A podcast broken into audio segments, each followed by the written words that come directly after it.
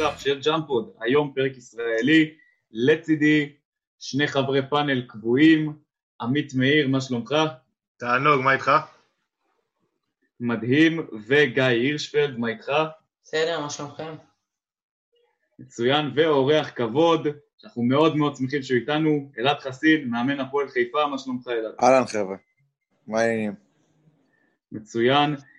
אמ, טוב, בסופו של דבר אה, ליגת ווינר ייקח לה זמן עד שהיא תחזור, אבל בינתיים יש לנו את הליגה הבלקנית, שזה ככה חתיכת, אה, זה, זה טריק יפה כדי לשחק בזמן הסגר, וכרגע ראינו משחק של אה, הפועל ירושלים, שהסתיים שוב כשירושלים מאבדים יתרון גדול מול ראשון, כשראשון עושים ריצת 15-0 ברבע הרביעי, ומצליחה לנצח באזור השלוש הפרש, משהו כזה. 79-73 אם אני זוכר נכון.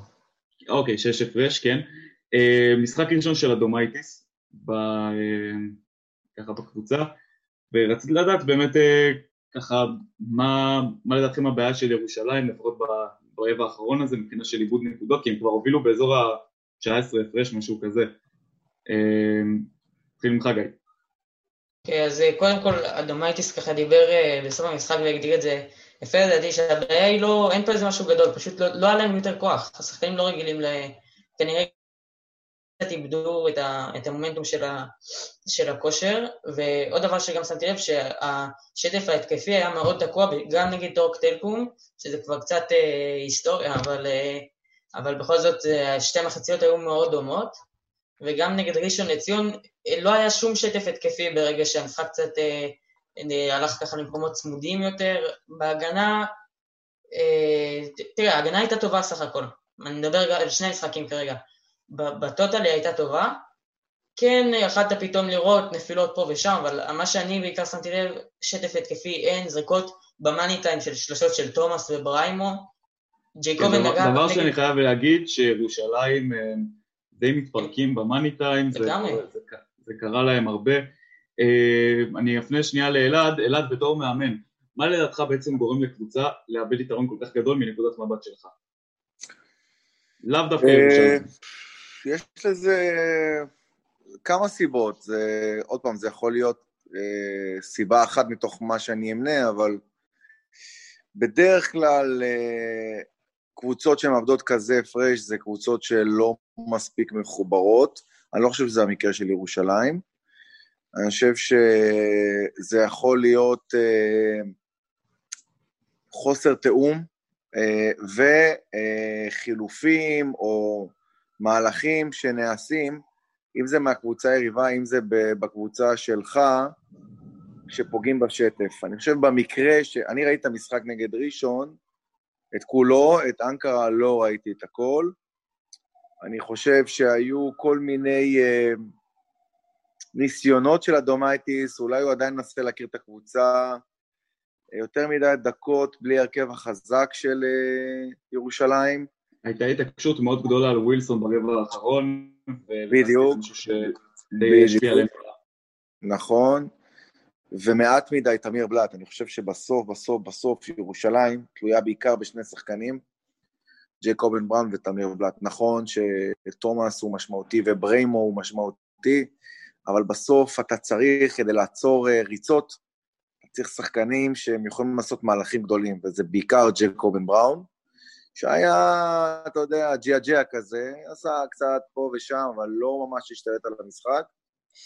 ותמיר בלאט, שלדעתי הוא המחנה המשותף לכך שירושלים משחקים פחות בשטף. עדי כהן סבן שיחק יותר ממנו במשחק נגד ראשון, אני חושב. ואם לא, אז כלה שלוש שלשות, שזה ייאמר לזכותו. כן, משחק מצוין. זה מרמה אבל. מה? הוא כלה שלוש שלשות, אבל זה שלוש שלשות שראשון רוצים שהוא יזרוק. זאת אומרת, זה בדיוק העניין של שטף. לפעמים, יש, יש הרבה קבוצות גם ב-NBA שדוגלות ב, באיזושהי שיטת, איזושהי שיטת משחק, שמהמרים על איזשהו שחקן, ויודעים שהוא גם אם הוא יקלע את הזריקות, זה עדיין מוציא את הקבוצה מהשטף. לצורך העניין, ראינו גם את זה במכבי תל אביב, אני לא אומר שהייתי כהן סבן זה ווילבקין, כי ווילבקין יכול לפרק אותך, אבל לפעמים, דווקא כשווילבקין עושה 25 נקודות, אז מכבי תל אביב דווקא פחות בשטף.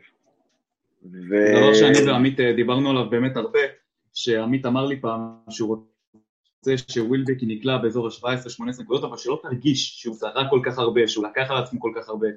וזה גם עניין אה, עם ירושלים, אתה מרגיש נגיד סתם אם ווילסון או קרמר יקלעו באזור ה-15 נקודות, אתה עדיין מרגיש את זה, אתה מרגיש שהם זרקו הרבה ואתה מרגיש שיש פעמים שהם פגעו בשטף הקבוצתי.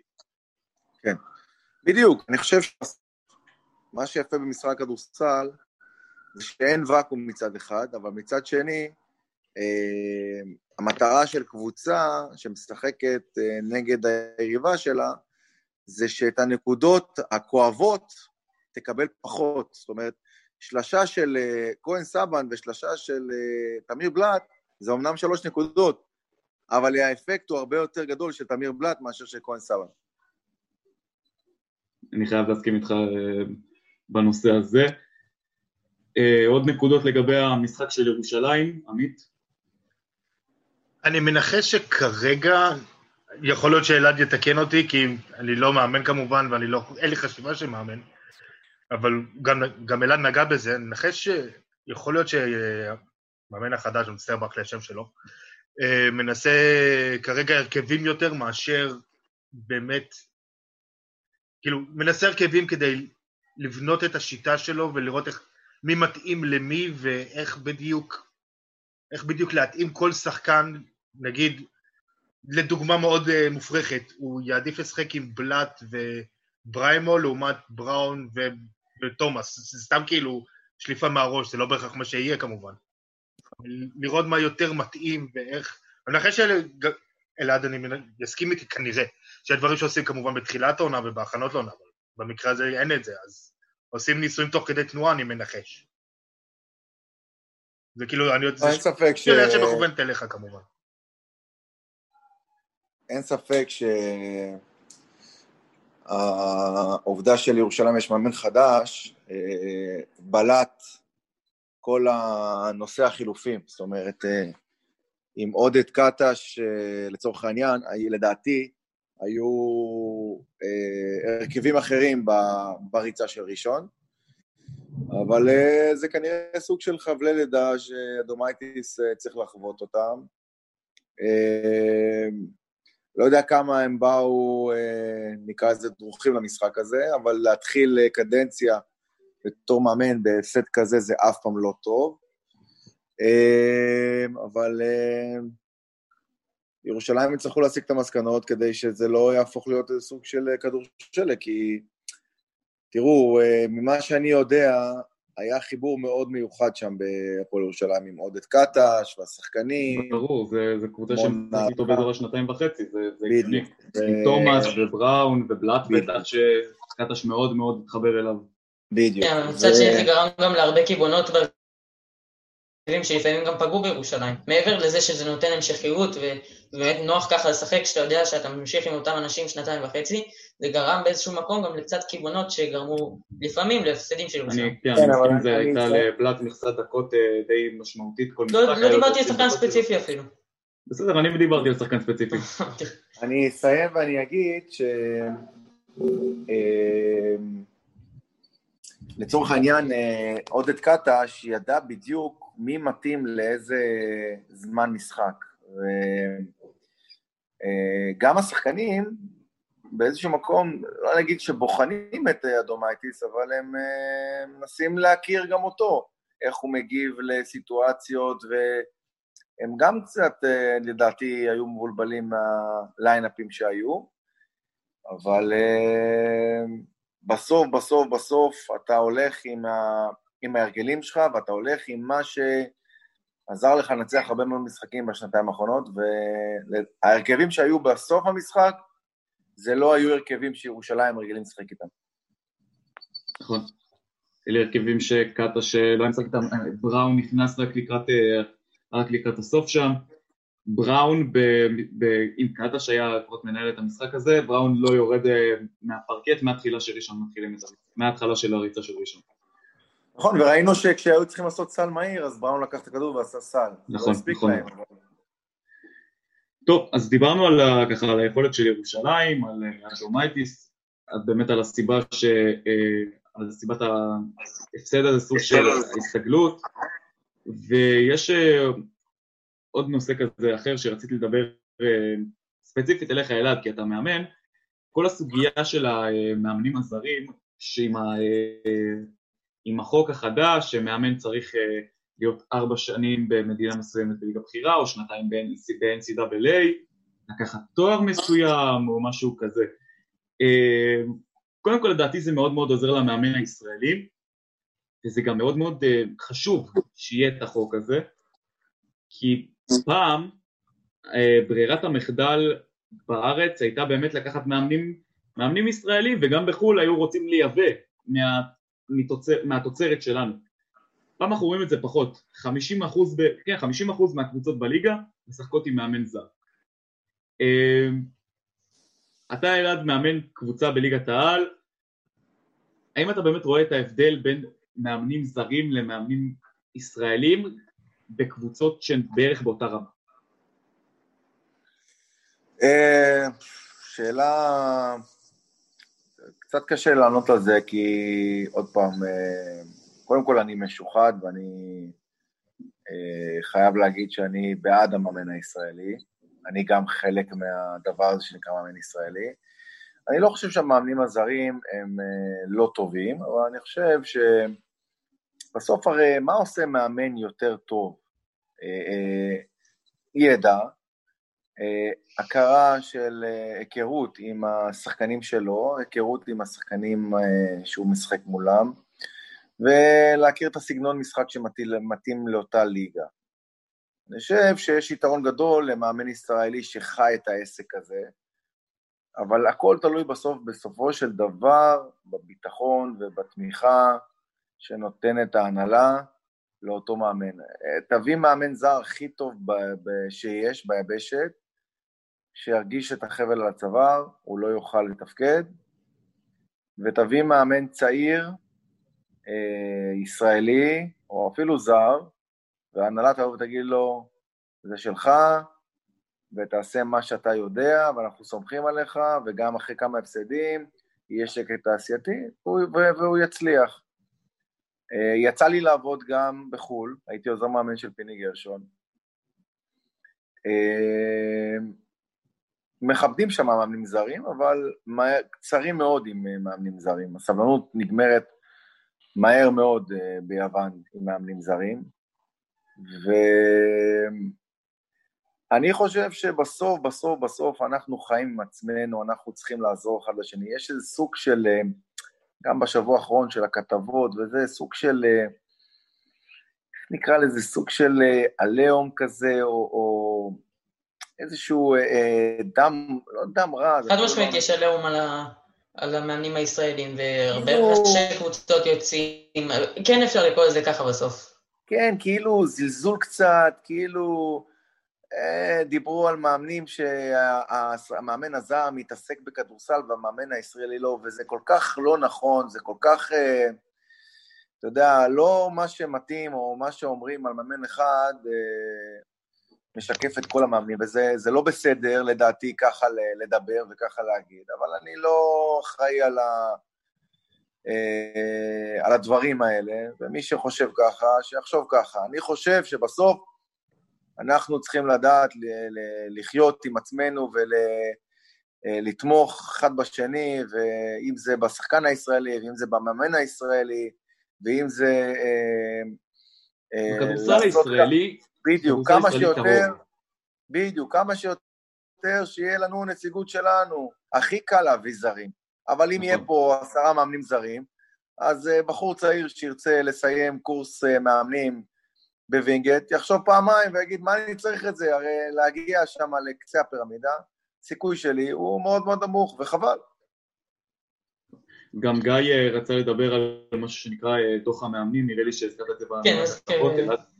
כן, אז uh, אני אישית uh, פחות קראתי את זה, לא יצא לי להתעמק בזה, אבל uh, רציתי לדעת באמת, גיא, מה הדעה שלך לגבי זה.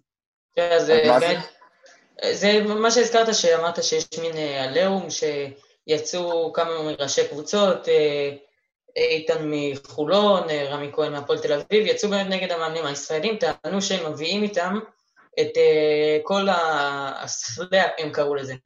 כל הדברים הלא טובים שהם מקושרים לתקשורת וטענו שהם מעבירים להם מסרים דרך אנשים ולא יכולים לבוא מולם ולהגיד להם זה, לעומת המאמן הזר, שזה באמת יש בזה משהו הגיוני, שהוא מגיע נטו בשביל כדורסל, כי הרי אין לו מה לחפש פה בישראל בשביל, בשביל עצמו. הוא בא באמת לאמן, אז עם זה אני מסכים. אבל באמת רציתי לדעת, אה, מה דעתך, לא מדבר ספציפית על קבוצה או על מאמן ספציפי, אה, אבל על הטענות האלה. אני, אני אגיד משהו לפני זה, אה, ברשותך אלעד. אני חושב שזה כל כך שגוי להגיד את זה, שזה אפילו מרתיח אותי. תראה, גם אחרי זה הציגו את צד המאמנים, והם גם כמובן טענו שזה לא נכון, וגם הציגו פה כמה דברים שאלעד באמת אמר שהם מאוד דומים אליהם, שמאמן ישראלי שאחרי זה ירצה לבוא ו... אה, ולהתקדם לא יצליח פשוט, ו- ואני מסכים גם עם זה, אבל פשוט שמציגים דבר כזה וזה פוגע גם... תראה, ברור בש... שזה לא נכון, תקשיב, אלעד פה, מאמן קבוצה, אני לא אוהד הפועל חיפה, אבל אני רואה משחקים של הפועל חיפה, ואלעד נותן את הנשמה שלו, הוא משקיע, הוא בא בשביל הכדורסל, הוא לא קשור לתקשורת בשום צורה למרות שזה אירוני כי אנחנו התקשורת ואיתנו מדבר כרגע. אמ, והוא לא בא, אה, איך אומרים, אה, לא יודע, הוא לא השכלה של הכדורסל הישראלי ואפילו להפך לדעתי אלעד עושה בכדורסל הישראלי ובהפועל חיפה משהו מאוד נכון ומאוד, ומאוד אה, ישראלי טהור. גם זה שיש להם מצבת זרים של סיגרס ואבנס עדיין אני אישית מאוד מעריך את אלעד על מה שהוא עושה בכדורסל הישראלי כיום. טוב, קודם כל תודה. שמע, אני, איפה שלא הייתי נתתי את הכל, גם בחולון שאימנתי וגם הייתי עוזר מאמן, איפה שלא הייתי. אני אחד כזה שנמצא מהבוקר עד הערב, מי שסובל מזה זה בעיקר המשפחה שלי. לא יודע, לגבי תקשורת, אני יודע שיש לא מעט אה, הנהלות שמשתמשות בתקשורת לא פחות ממאמנים, דרך אגב, כדי להפעיל לחץ על מאמנים, כדי לגרום להם להתפטר, או, או, או ליצור איזשהו סוג של, אה, נקרא לזה, סערה בכוס כזה, וכולי וכולי. עוד פעם, אני חושב שבסוף, בסוף, בסוף, אם אתה מודד את המאמן הישראלי, זה מאמן שקדן, מאמן משקיען, מאמן שבאמת רוצה בהצלחת קבוצתו ועושה הכל, כל נושא הסקאוטינג וכל נושא ה... להביא שחקנים אה, אה, אמריקאים או שחקנים זרים, אני חושב שהמאמנים הישראלים הם מהטובים ביותר. לא סתם נוחתים פה שחקנים, אם זה שנה ראשונה או שנה שנייה שלהם, ואחר כך נהפכים להיות כוכבי יורוליג. יש לזה כמובן עוד כמה אפקטים, אבל העין של המאמן הישראלי היא עין טובה, וזה מוכח לאורך שנים. וגם... ראינו את דן שמיר שהביא לפה את קורי וולדן שעכשיו הוא בבלגרד, וראינו פה, יש המון דוגמאות, אבל קורי וולדן ודן שמיר זו הדוגמה הראשונה של תאי לראש. וויל קלייבורן שיצא לי להביא אותה. וויל קלייבורן כמובן. ג'יימס בל גם. מי זה? ג'יימס בל גם אה, עבר בחולון והתקדם. כמעט כל שנה חולון ואילת גם אה, מוציאים שחקנים שבסוף מגיעים כן, לרמות כן, האלה. לא, גם גליל גלבוע. ועוד קבוצות כמובן. כן, ברור. גליל גלבוע, ולא חסר. כן. בקיצור, המאמן הישראלי הוא לא אחד ש, שמחכה שיצילו אותו, הוא להפך, הוא משקיע והוא רואה השתלמויות והוא נוסע לראות אה, אה, בליגת הקיץ שחקנים וכן הלאה. אני חושב ש... אני לא חושב שצריך לבוא ולדבר ככה על מאמן ישראלי, כי בסוף אנחנו חיים עם עצמנו. אני חושב באיזשהו מקום הכתבה הזו לא עושה טוב לאף אחד, לא למי שמדבר ולא על מי שמדובר. וחבל שזה יצא ככה. אה, אני מקווה מאוד שעם הזמן יבינו שלמאמנים הישראלים יש וצריך להיות מקום אה, בליגה הישראלית וכמה שיותר. כן, אז טוב, טוב באמת לשמוע. קודם כל זה חשוב מאוד שהגענו לנקודה הזו, ובאמת, אני חושב שזה, שזה, אני לא בטוח שמי שכתב את הכתבה הזו לאו דווקא ישמע את הפודקאסט הזה, אבל אם זה יגיע אליו, אני חושב שזה משמעותי מאוד. כי זה, כי אנחנו נדבר על זה פה, ואחרי זה אנשים ישתפו את זה, ואחרי, ולאט לאט אם המסר הזה יעבור וזה יתחיל מאיתנו, לדעתי זה... לא רגע, אני לא, אולי הם לא כתבו את הכתבה כאילו נגד המאמנים או משהו זה, רק הציגו צד של אה, ראשי הקבוצות, ולדעתי זה גם חשוב שבאמת נשמע את המאמנים, למרות שגם שם הציגו את צד המאמנים וזה, אבל חשוב שנשמע מאמנים, כי שם הציגו את uh, מוליק צורין וזה, ואמרו גם שהרבה מאמנים לא רצו דווקא להתבטא, אז אני, אני באמת אומר לאלעד שזה חשוב שנשמע את ה... את הצדדים האלה וזה, כי המעמד כרגע של המאמן הישראלי הוא לא, לא בשמיים, נקרא לזה ככה, וזה באמת, בסוף הולכת פה תעשייה, כאילו, ולא לא, לא כדאי להגיע למקומות האלה, כי יש לנו, כמו שאלעד אמר, עין טובה למאמנים הישראלים האלה, ובאמת אני חושב שצריך להגיע ככה ל... לעמק השווה, או אני לא יודע כל כך איך להסביר את זה, נוכל לעשות את ה... הערכה הדדית, מאמנים למאמנות. הערכה הדדית יכול להיות שזו הגדרה יותר טובה, בין המאמנים כן, לקבוצות. אוקיי, אז אה, אה, דיברנו על הסיטואציה עם המאמן הישראלי, ואני ככה שמח שהגענו לנקודה שלנו, למסקנה שלנו, והשבוע פורסם אה, סגל נבחרת ישראל למשחקים בפברואר, ו... אמ, יש שם כמה דברים טובים, כמה דברים שאני לא מסכים איתם. אה, עמית, מה, מה לדעתך טוב או לא טוב בבחירת הסגל של קטש? מודה שחסר לי, גם, גם אנשים פה בפוד יודעים, אני מאוד אוהב את איגור נסטרנקו. לא, כן, זה, זה ידוע. גם, גם כן, כי כן. אלעד חסין, אלעד חסין פה, והוא מאמן אותו בשנה שנייה. פה, כן, אה, עמית מאוד מאוד אוהב את נסטרנקו. אני מאוד אוהב את נסטרנקו, באמת, זה משהו שידוע. אני אוהב, אני אוהב את נסטרנקו עוד אה, ארבע וחמש שנים אחורה. אני תמיד חושב שיש לו מקום בסגל, אני, אני אפילו משוחד קצת. אבל uh, בגדול, בגדול אני בסדר, בסדר עם הסגל. Uh, אני מודה שנמרוד לוי קצת מפריע לי, כי אני לא חושב שהוא בעונה, אפילו כבר עונה וחצי לא טובים. אני לא חושב שאתה יכול להוציא כרגע יותר טוב.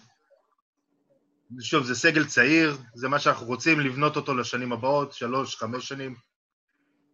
אמ, כרגע קצת מפריע לי שאדם אריאל ונמרוד לוי פה. אני חושב שבסופו של דבר הם ירדו מהסגל. אבל אה, לא, אני בסדר גמור עם הסגל, וטוב טוב לי לבנות אותו עוד. גם אם תהיה לנו אליפות, אליפות אירופה ספציפית קצת פחות טובה, אם אנחנו נרוויח מזה באליפות הבאה, אז זה באמת סגל מצוין לדעתי. אם אנחנו באמת אה, יכולים לבנות אותו. למרות שאין את אבדיה, למרות שאין את אבדיה. בסדר, אבדיה זה... בינתיים הוא ב-NBA, כיף לו. לי יש שחקן אחד שבאופן שיטתי לא נמצא בסגל הנבחרת, וזה קורע אותי, שזה שון דוסון. שון דוסון עושה, גם גל מקל, לא, מקל פה, אוקיי. שון דוסון חזר עכשיו מהפציעה שלו, והוא באמת חוזר לאט לאט בחובנטות והוא נראה מצוין. אין סיבה לא להכניס אותו, בטח כשעמדת ה-small forward שלך אה, מונה את גולן גוט ואת אה, אדם אריאל. כששון דוסון, לדעתי, לא לדעת הרבה מאוד, הוא שחקן יותר טוב מהם. אז uh, אני רק אוסיף ואני אגיד שחסר לי פה את מייקל בריסקר, שלמרות העומס של הגארדים שאני רואה פה, יכול להשתלב יפה, עושה עבודה יפה מאוד. חוץ מזה, כמו שעמית ונתנאל אמרו, באמת סגל סך הכל טוב, לא... דוסון כמובן, אבל נראה לי שהוא השלים עם העובדה שהוא לא, לא ייכנס לנבחרת אצל קטש, גם uh, לא מתאים לשיטה וכל הדברים האלה, אני לא, לא מסכים עם זה, אבל uh, מבין את זה. אה, בן צבי מן הס... נראה לי ינופה, לא, גם לא. תשמע, יש פה איזה שמונה גארדים, אני לא... לא חושב ש... יש פה שמונה רכזים, לא סתם, לא גארדים, רכזים. לא זה למה עוד יותר בריסקר זה תמוה שהוא לא נמצא. זהו, בריסקר, יכול, בריסקר, יכול בהחלט להשתלב לדעתי.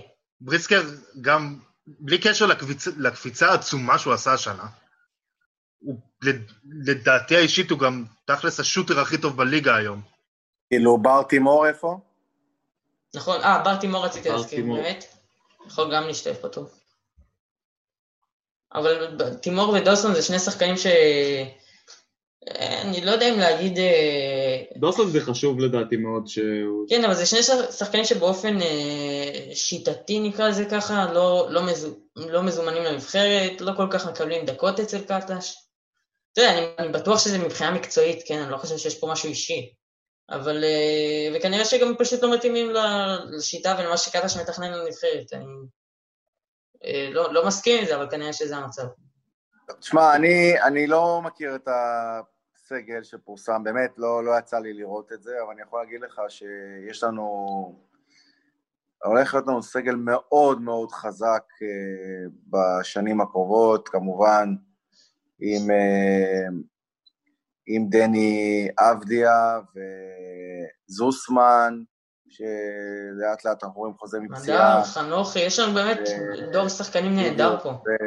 ים מדר, וגם שחקנים שהם עדיין צעירים, כמו תומר גינת ורפי מנקו ותמיר בלאט וזלמנסון ואיתי שגב, ומתאזרחים כמו ג'יי כהן וקרטר. ו... דוברת שמתחיל להראות כבר דברים יפים, והנה אפילו זומן פה.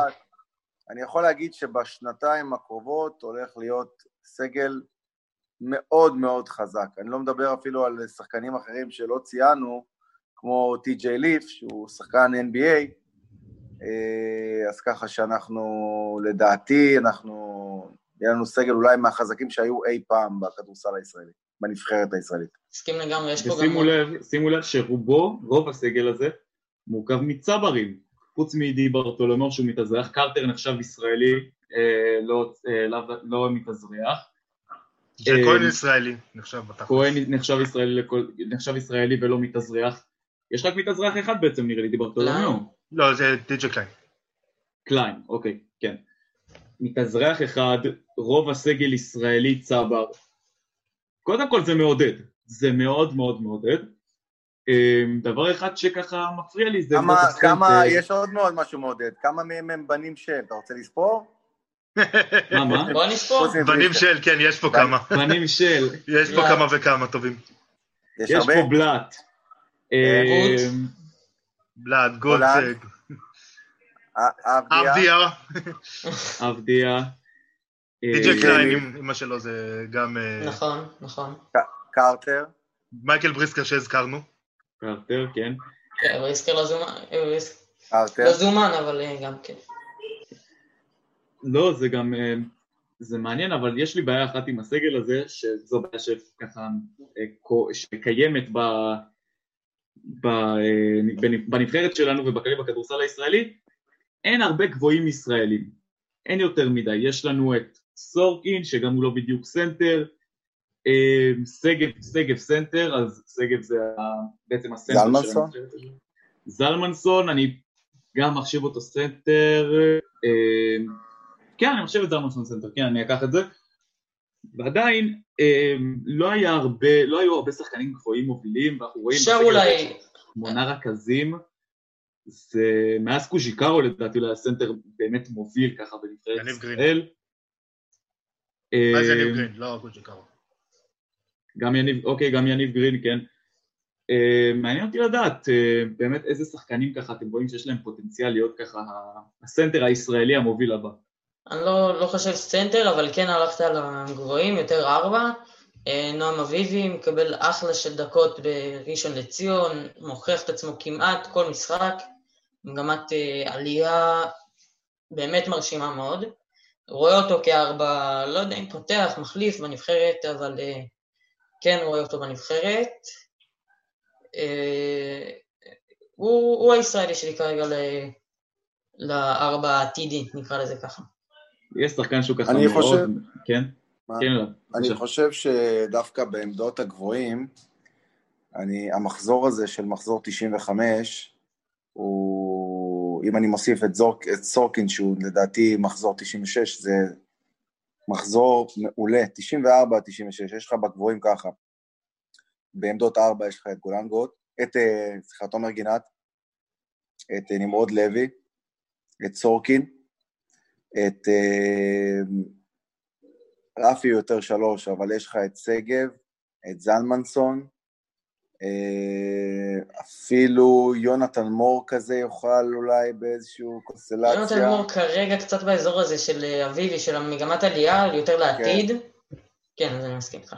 אבל יש לך באמת גבוהים, אני חושב שחסר לי עוד מישהו, יש לך שחקנים גבוהים אה, ברמה, באמת, עם סייז ויכולות. ו... יותם חנוכי כנראה. יותם חנוכי גם כזה, נכון, נכון, יש, לא חסר, כאילו, באמת, יש לנו בקטע הזה, אני לא מדבר על ג'יי כהן, שהוא גם, וקרטר וכולי, אבל יש לנו באמת אה, אה, פייט חזק מאוד על אה, סגל הנבחרת בעמדות הגבוהים.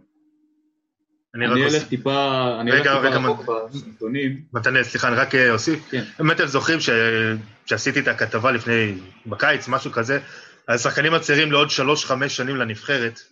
כן, זוכר את זה לגמרי, כן. אז uh, הזכרתי שם, ממש, לחשיבה מאוד עתידית את גלעד לוי. כן, נכון. הזכרתי אותו, כרגע בקושי בן 18, יש לו עוד המון עבודה לעשות. המון עבודה כן. כדי שבכלל ייכנס לדיון הזה. אבל הפוטנציאל הוא לחלוטין שם. יש לנו בגליל עליון בלאומית את גבי צצ... את אה, גבי... אה, יופי, גנבת לי את הדוגמא. גם אני באתי... אני יודע, נו, בסדר. קח את זה, זה שלך. אתה האיש של הלאומית. אני אוהב, אני מאוד אוהב את השחקן הזה. הפציעה שלו, עונה שעברה, שברה אותי. אני אומר לך, אמיתי, שברה אותי. כי הוא שחקן מיוחד. שחקן מיוחד. הוא יכול לשחק חמש, הוא חייב להתחזק פיזית, אבל הוא יכול לשחק חמש, הוא יכול לשחק אפילו ארבע, כי יש לו ראיית משחק נדירה לעמדה הזאת. הוא יודע למסור מצוין. אז אפשר לנצל אותו בהייפוסט ובמצבים מאוד, אה, אתה יודע, אם בונים נכון את ההתקפה סביבו וכאלה דברים. אה, זה לשתי שמות שאני יכול לראות בעוד איזה שלוש-ארבע שנים הם מתפתחים נכונים. סליחה, כן, סליחה. ובסוף כולם הזיזו הצידה בשביל שחקן צעיר בשם גיא פניני. זה נכון. אפשר לראות פה הפרש גילאים מטורף בין פניני לנגיד דוברת. זה, רואים פה ממש מול העיניים כאילו את, החילופי דורות האלה, שאתה רואה פניני שהוא כבר כמה, אני לא יודע את הגיל המדויק שלו, אולי פניני יליד 83. מה זאת אומרת? פניני מאוד צעיר, פניני עכשיו עלה מהנוער. פניני עכשיו עלה מהנוער. פניני יליד 83. יליד 83, תעשה חישוב. כן. כן, ודוברת בן 18. באזור ה-37. בוא'נה, זה כמעט בגיל שלך, אלעד, אתה בן 40. דוברת יליד 2001. 20 שנה הפרש כמעט. כן. לא 20, פניני בן 37. פניני בערך נהיה אה, מקצוען בערך כשדוברת נולד, בוא. כן, באזור הזה. משהו כזה, כן. כן. כן, כן. זה באמת, זה באמת מדהים חילוף הדורות הזה, כי קודם כל זה זה, זה כיף לראות את זה שיש לך את, את דור ההמשך.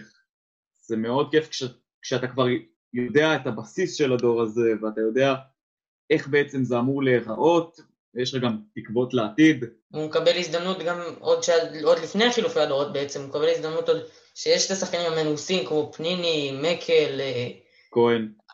הזקנים, נקרא להם בזה מירכאות, תומר גינת, אה, שהוא גם אפשר לחשוב כמה, 28 לדעתי.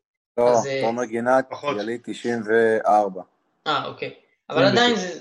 אני, פשוט יש לי הפרעה של תאריכי לידה, אני ככה זוכר את השנים של אה. כולם. כן, שמנו לב, האמת שגם לי יש את זה, גם לי יש את זה. זה מצוין לנו. אם תעשו לי חידון, אני מוכן ראש בראש עם כל אחד. מי זה, מי אמר שיש לו את זה? אני מוכן ראש בראש. אני, תן לי שיעורי בית ואני הולך על זה. וואי וואי וואי. לא, לא צריך שיעורי בית, עכשיו. תעשו תחרות פה על הסגל של הזה, על הסגל של הנבחרת. עכשיו בשלוף, תעשו חידה. לא, עכשיו בשלוף אני לא יכול. עכשיו בשלוף אני אומר, אני מודה... נעשה את זה בהזדמנות אחרת, נעשה את זה בהזדמנות אחרת, לא, לא הפעם, אבל נזכור את זה, אנחנו נזכור את זה. וככה, אמ, שאלה יותר לכיוון שלך, של הפועל חיפה, אמ, שאלה מהקהל, ככה, איך בונים קבוצה בקיץ כשיש חוסר, כשיש חוסר ודאות לגבי זהות הליגה ש... שהם ישחקו בה, בקיץ האחרון? אז אה, כל הסיפור הזה של אה, איפה הפועל חיפה תהיה, ליגת העל או ליגה לאומית, אני יכול להגיד לכם שאנחנו קיבלנו אור ירוק לבנות קבוצה לליגת העל.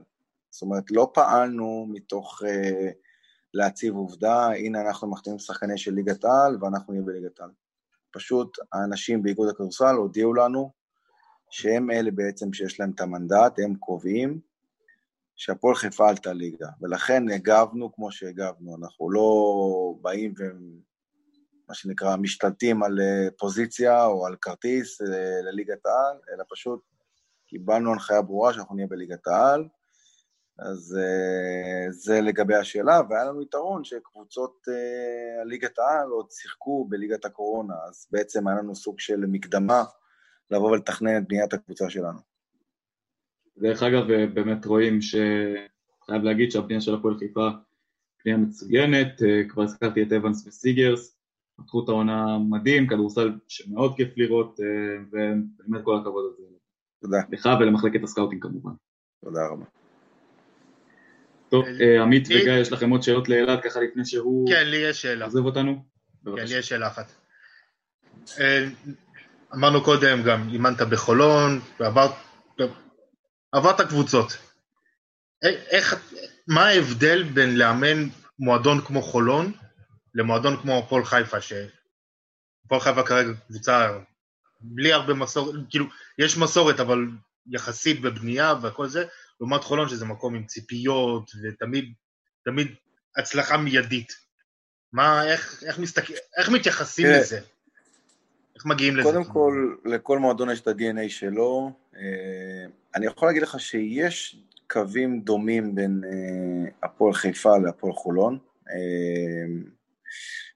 אמנם הפועל חולון זה עסק אה, שמנוהל על ידי בעלות פרטית, וזה לא כמו הפועל חיפה, שזה קבוצת אוהדים שמנהלים את זה, אבל גם האוהדים בהפועל חולון הם מאוד מאוד משפיעים על הלך הרוח בקבוצה. ועל מה שקורה.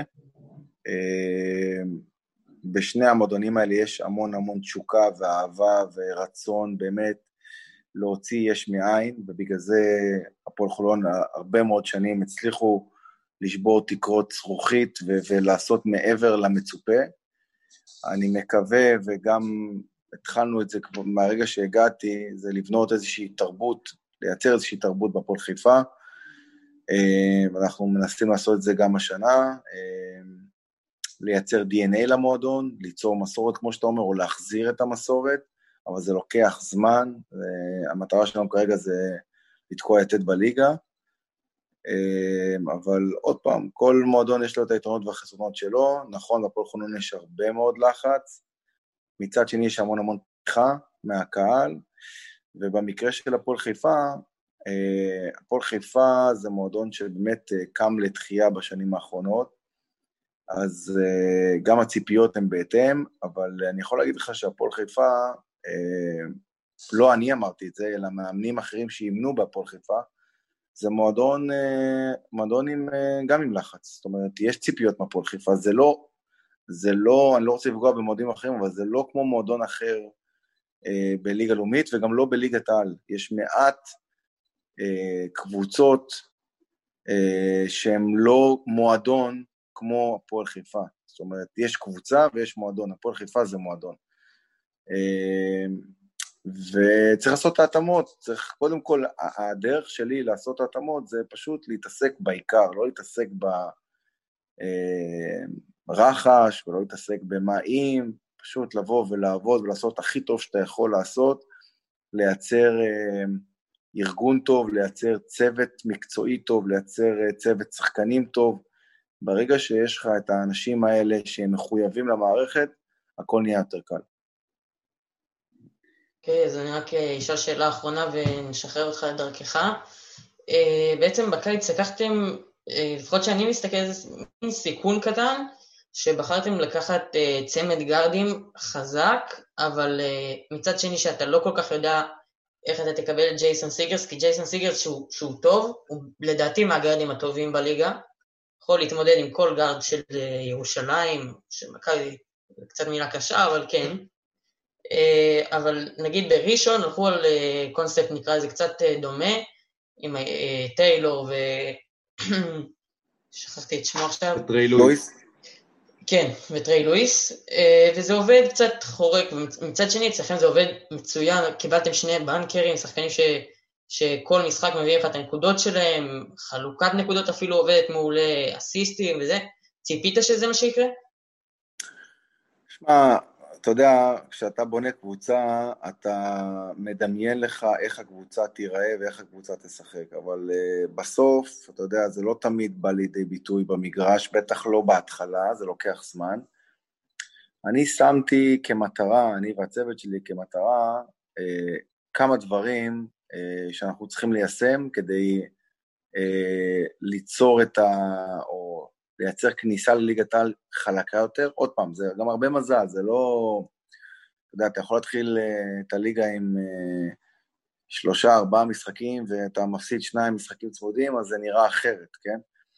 אבל הלכנו קודם כל על המשכיות ועל אופי, וג'ייסון סיגרס ממשיך איתנו אחרי שהוא עזר לנו לעלות לליגת העל, ורקים בקלס אותו דבר, ואיגור נסטרנקו אותו דבר, אופק אביטל.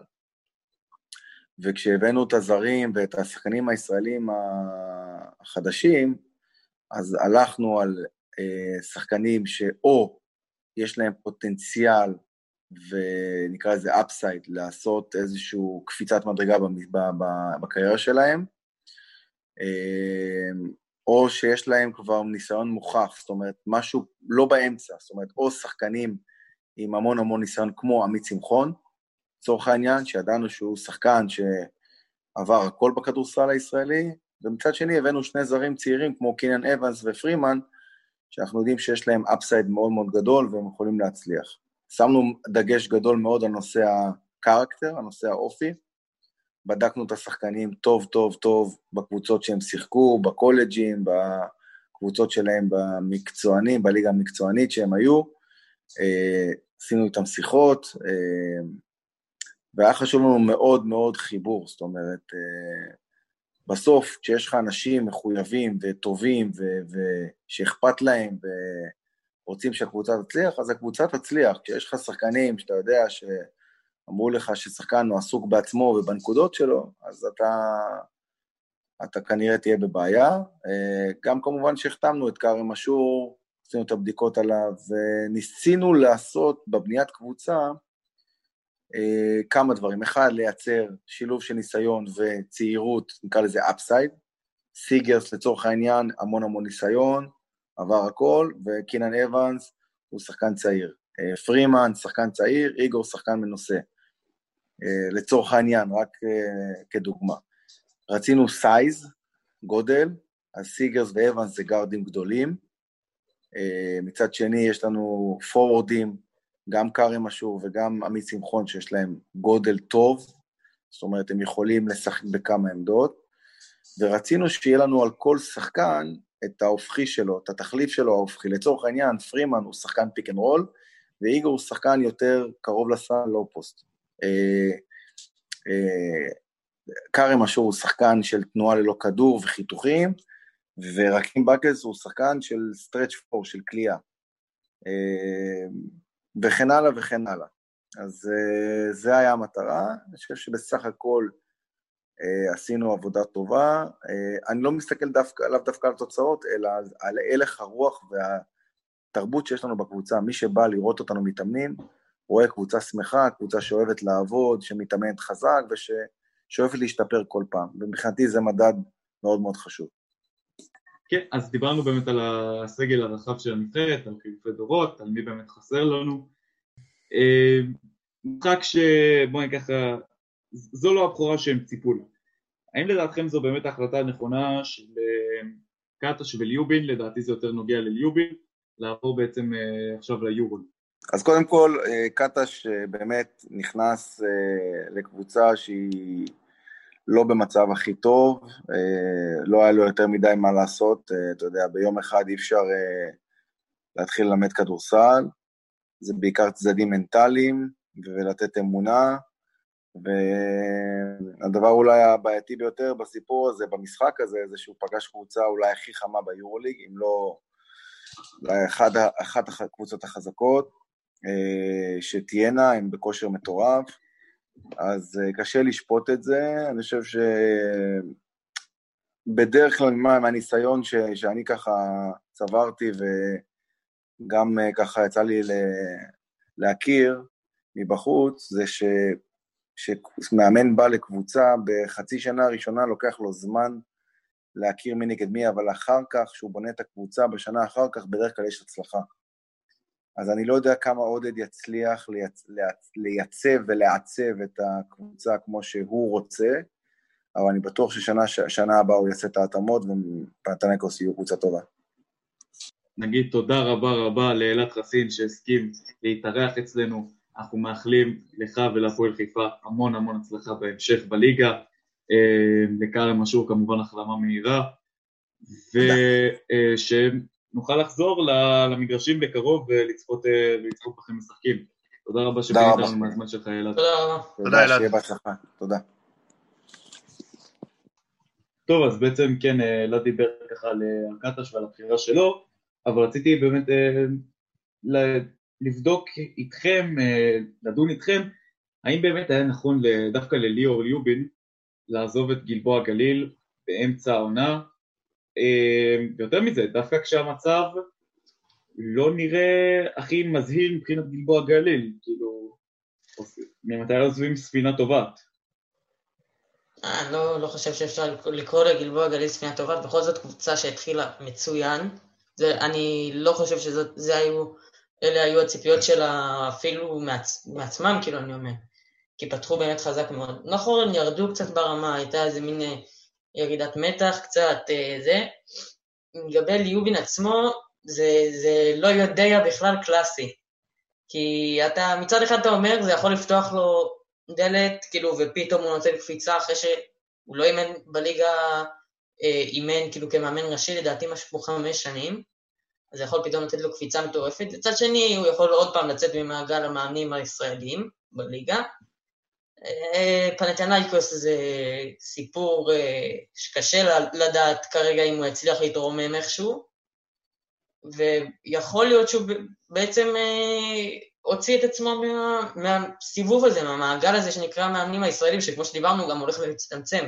סך הכל כרגע הוא שישה, ואין פה יותר מדי אופציות. אני אשאל, אני אשאל אתכם שאלה כזאת. אתם מקבלים טלפון מפנתנייקוס, אומרים לכם בוא. אתם מוותרים על זה? זה חתיכת הזדמנות, בואו. זה אחד המועדונים הכי גדולים באירופה. בואו, זה... אם יש המון המון המון כבוד לגלבוע גליל, אבל זה פנתנייקוס, בואו. אי אפשר להגיד לא, זה... אוקיי, אני מבין את הראש. זה הזדמנות, זה... זה... זה... אני אפילו הייתי... הייתי יותר מרים גבה אם הוא היה אומר לזה לא. בוא נגיד, אני אגדיר את זה ככה.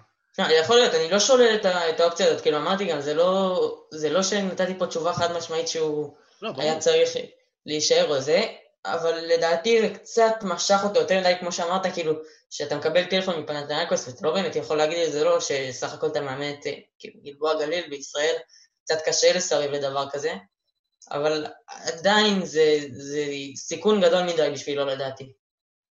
זה סיכון שאם הייתי במצב שהייתי לוקח. קופץ על זה, לא לוקח, קופץ. עולה על המטוס, עולה על המטוס פיזית, אני טס מעל המטוס. כאילו.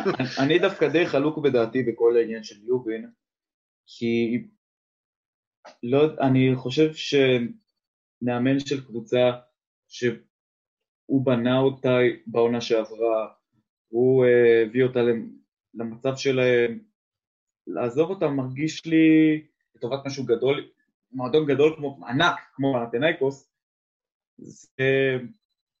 יש פה דו ערכיות, מצד אחד זה הרצון להצליח ולהתקדם, מצד שני זה לעזוב את הבית. בסופו של דבר, ליובין הגיע שנה שעברה לפיינל פור עם גילבו והעונה הוא גם התחיל איתה מצוין, עם כמה שנים לא טוב עכשיו, הוא עדיין עושה שם דבר מדהים.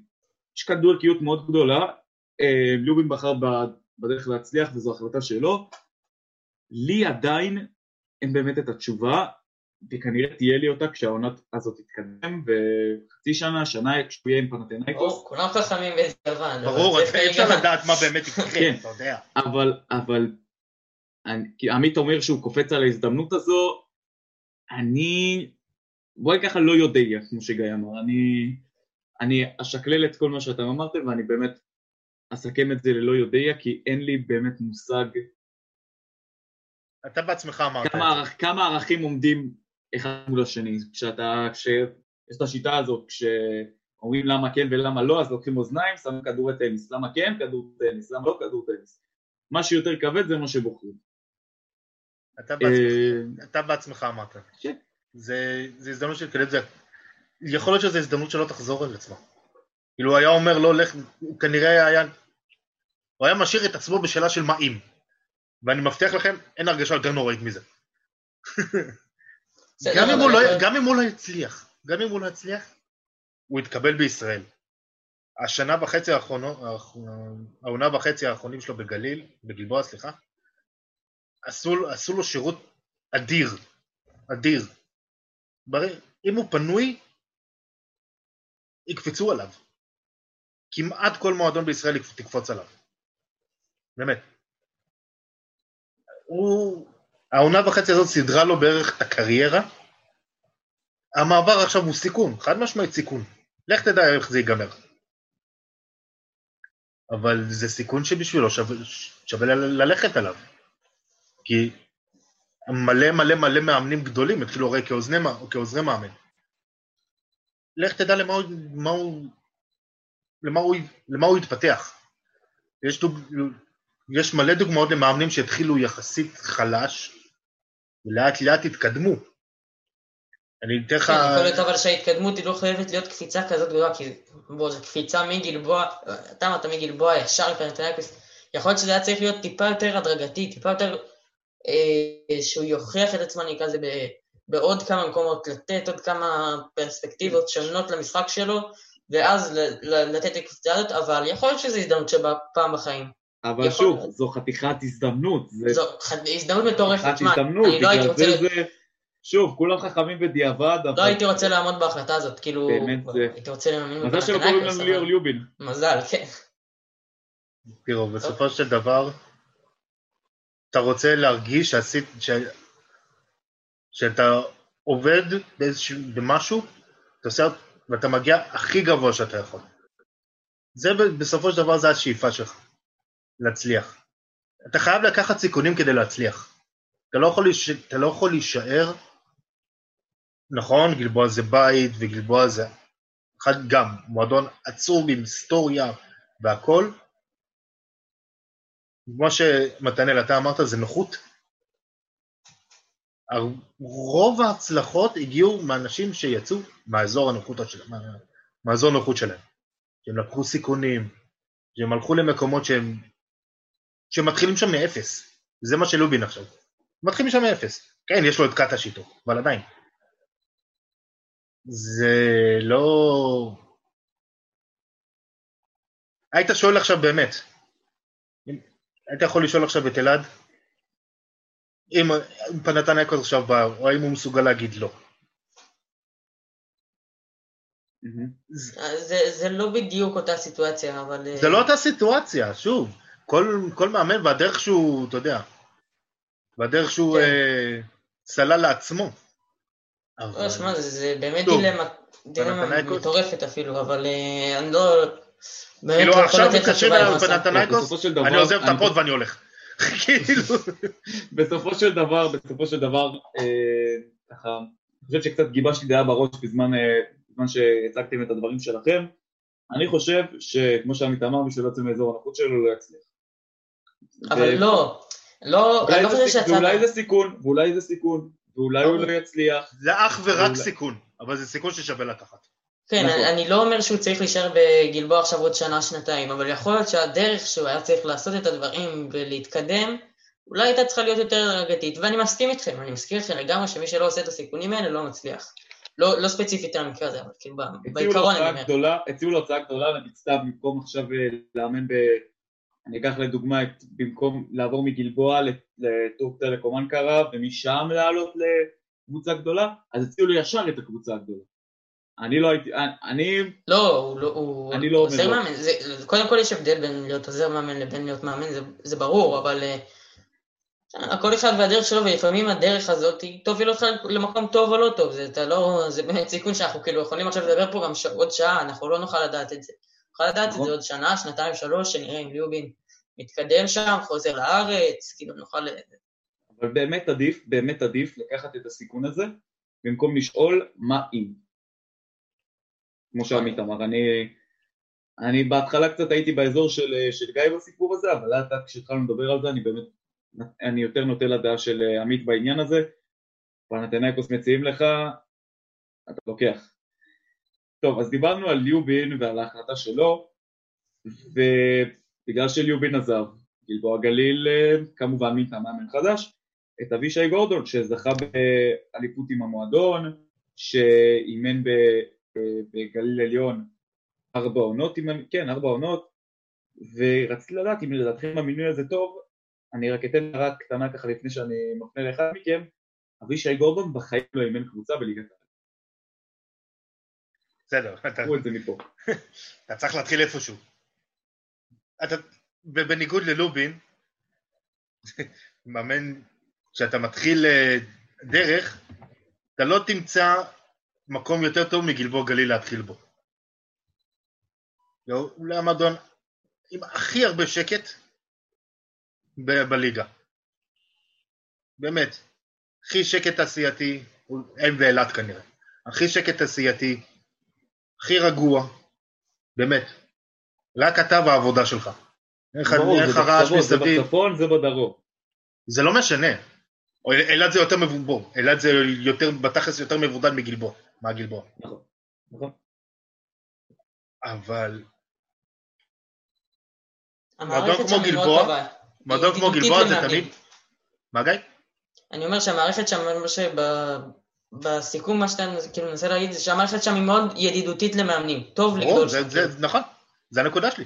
אם יש מקום להתחיל בו, לקבוע את היתד שלך בכדורסל הישראלי, כי זה, זה המקום. מאמן מתחיל, זה המקום. תראה את דוד בלאט. דוד בלאט התחיל שנים בגליל עליון. ואז הוא עבר למכבי וראינו לאן הוא הגיע. אז כן. זה, זה המקום. זה המקום להתחיל. ואני אני שמח בשביל אבישי גורדון, כי הוא מאמן טוב. מאמן טוב. נראה שהוא מאמן שהשחקנים מכבדים. ו... אבישי גורדון היה, קודם כל עשה, העלה את אה, גליל עליון לפלייאוף, שם הם הפסידו לבאר שבע, אה, בעונת העלייה של באר שבע, שזה ראוי לציין. כש... ובאמת הוא עושה שם עבודה מדהימה בגליל עליון. נכון. אבל אה, לא בלי אבל אפילו, אבישי גורדון היה שחקן מצוין והוא גם מאמן מאוד מאוד טוב. אה, ההחלטה של אבישי גורדון לדעתי זה קודם כל שאתה, כשאתה מביא מאמן שהוא, יש לו חיבור למועדון זה כבר בונוס. נכון, זה נכון. אני חושב שהשאלה פה היא יותר על ההחלטה של גלבוע גליל, פחות של אבישי גורדון, כי כמעט כל כן. מאמן שם מקבל את ההצעה הזאת היה לוקח אותה. אבל אני אומר, אה, גם מבחינת גלבוע גליל ובעצם גם מבחינת אבישי גורדון, הוא מגיע סך הכל במצב יחסית דומה לליובין. ליובין לא הגיע אחרי שנה מצוינת, סתם ניתן דוגמה, חולון או אילת או כל קבוצה וזה.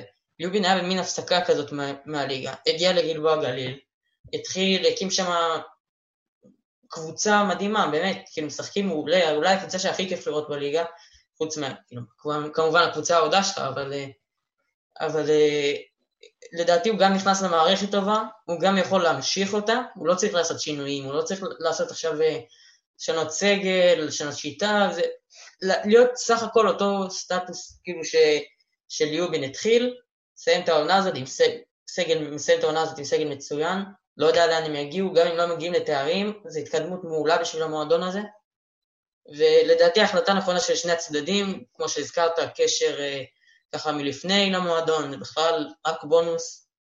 אני, אני בעד הרעיון. דבר שטוב באבישי גורדון, זה שאולי הוא יוכל ללמד את יפתח זיו לקלוע משלוש. אבישי גורדון היה, אבישי גורדון ב... או בעונת אליפות של חולון, עונה אחרי זה, סיים עם מעל 50% לשלוש, והיה קלה מוביל ב... בליגת העל לשלוש. זה אם נשאר משהו ב... בכוחותיו של אבישי גורדון לאמן את יפתח זיו על הכלייה, זה יהיה... צריך ללמד אותו יציבות, פחות כלייה. גם כלייה, אבל... כלייה, אם הוא יציב, הוא השחקן הכי... אם ליפתח זיו תהיה כלייה יציבה, יפתח זיו יכול לחזור, יכול להפוך להיות השחקן הישראלי הטוב בליגה. אה, אנחנו דיברנו פה בדיוק באותו פעם. כמו שדנו על זה בתחילת העונה. בדיוק. ואמרנו, אני ואתה אמרנו שיפתח זיו הוא השחקן הישראלי כרגע הכי טוב בליגה. עמית אה, לא, לא הסכים איתנו. עמית צקצק, אבל עמית צקצק בסיבה מוצדקת. נכון, הוא תשמע, הוא ידע, הוא ידע שהוא יהיה לא יציב, אנחנו הצעירים שבפאנל ככה לא... אנחנו תלינו תקוותינו בהתפתחותית.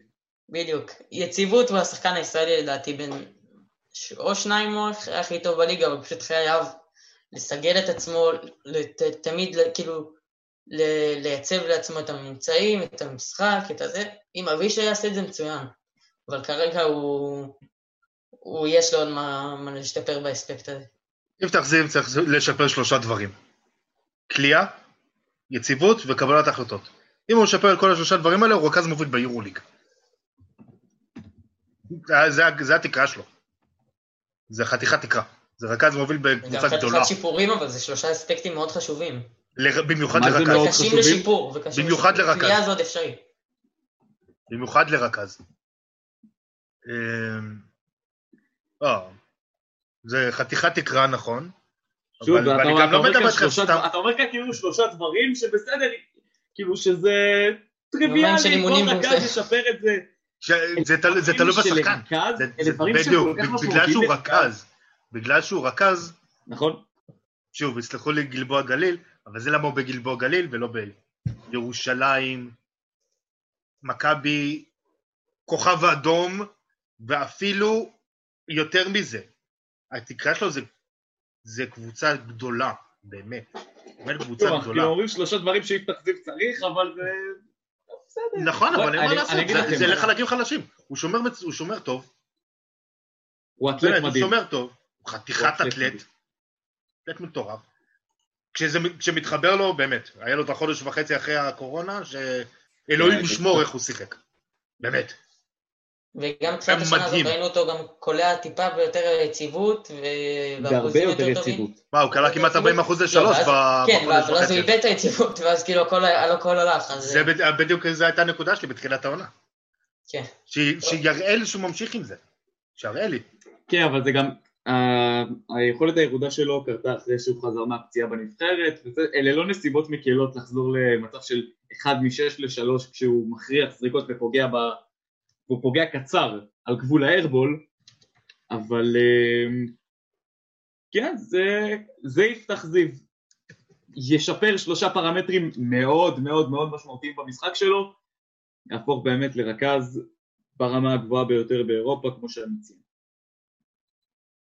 טוב, אז אנחנו נסיים כאן, אני רוצה להגיד תודה רבה רבה לעמית מאיר שהיה איתנו פה, אה, תודה רבה, היה מעולה. לגיא הירשפלד שהיה איתנו, תודה, היה לי כיף. ושולחים תודות גם לאלעד חסין שהיה איתנו והקדיש לנו מזמנו, מעריכים מאוד.